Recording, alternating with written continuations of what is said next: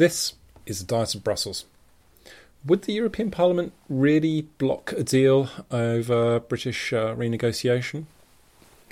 Um, this week, uh, David Cameron went uh, again to see uh, Martin Schulz, who's the president of the European Parliament, as part of his uh, shuttle diplomacy to try and uh, make sure that everybody was on side.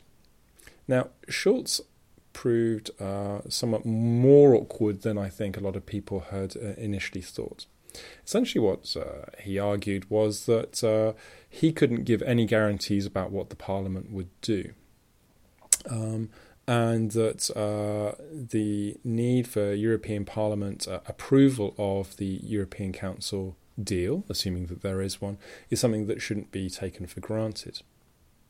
Now, for a lot of observers, that was read as a bit of a challenge to uh, Cameron uh, and also to Donald Tusk, the European Council president. But I think we need to kind of put this into context. Um, maybe a helpful starting point is to imagine if David Cameron were asked the same question. You know, could he guarantee that the British Parliament would approve uh, the deal when he brings it back? And he would have to say, "No, I can't guarantee it."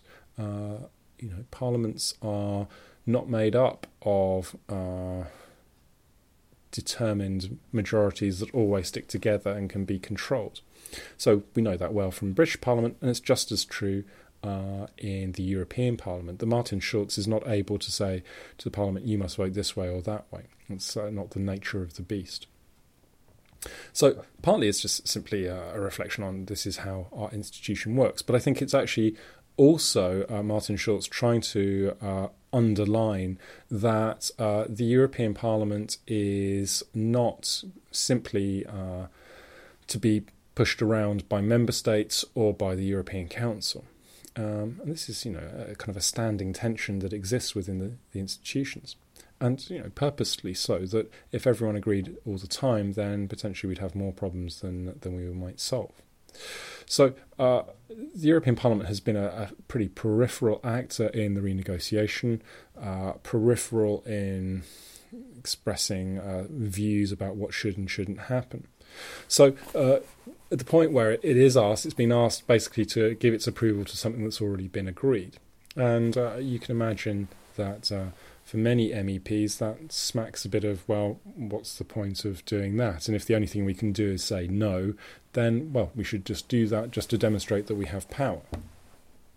So there's a kind of an interinstitutional uh, dynamic in this where uh, leaving people on the outside of negotiations uh, might make sense. Um, and it's hard to see what the European Parliament would have brought to uh, the negotiations so far. But at the same time, uh, you can see how it raises uh, potentially very big difficulties. In practical terms, I think the European Parliament is likely to find uh, that it will support the deal. Uh, as I've remarked in uh, the podcast about so the European Council itself, uh, the European Parliament doesn't really have an interest in blocking the deal. The reason for that is simply that blocking the deal is likely to mean that member states will have to go back and try and put together a new deal, which I imagine would look much the same. Um, it would put British backs up and make it much more likely that uh, there was a vote to leave from the British public. And much as the European Parliament is uh, unwilling to uh, bend over backwards for the UK, or indeed for any other member state, it doesn't want to lose uh, the UK from the EU itself. So, uh, strategically, ultimately, there is a, clear imperative for them to do this. Uh, and finally, I think it's worth just reflecting on how we've got this situation in the first place. One of the reasons why the Parliament has been less than enamoured with the UK is that British MEPs have marginalised themselves to a very considerable uh, extent. Uh, the two largest parties of uh, numbers of MEPs from the UK are UKIP and the Conservatives. And both of those belong to uh, smaller groups. Um, admittedly in dominant positions within those smaller groups, but they fall outside of the big uh, two of the European People's Party on the centre right and the Party of European Socialists on the centre left.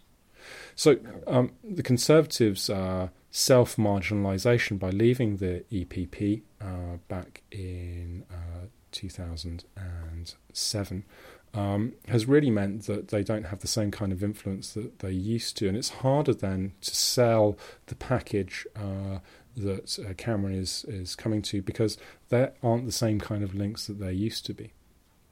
So again, we might just reflect here on the longer term costs that come from uh, relatively short term uh, political decisions.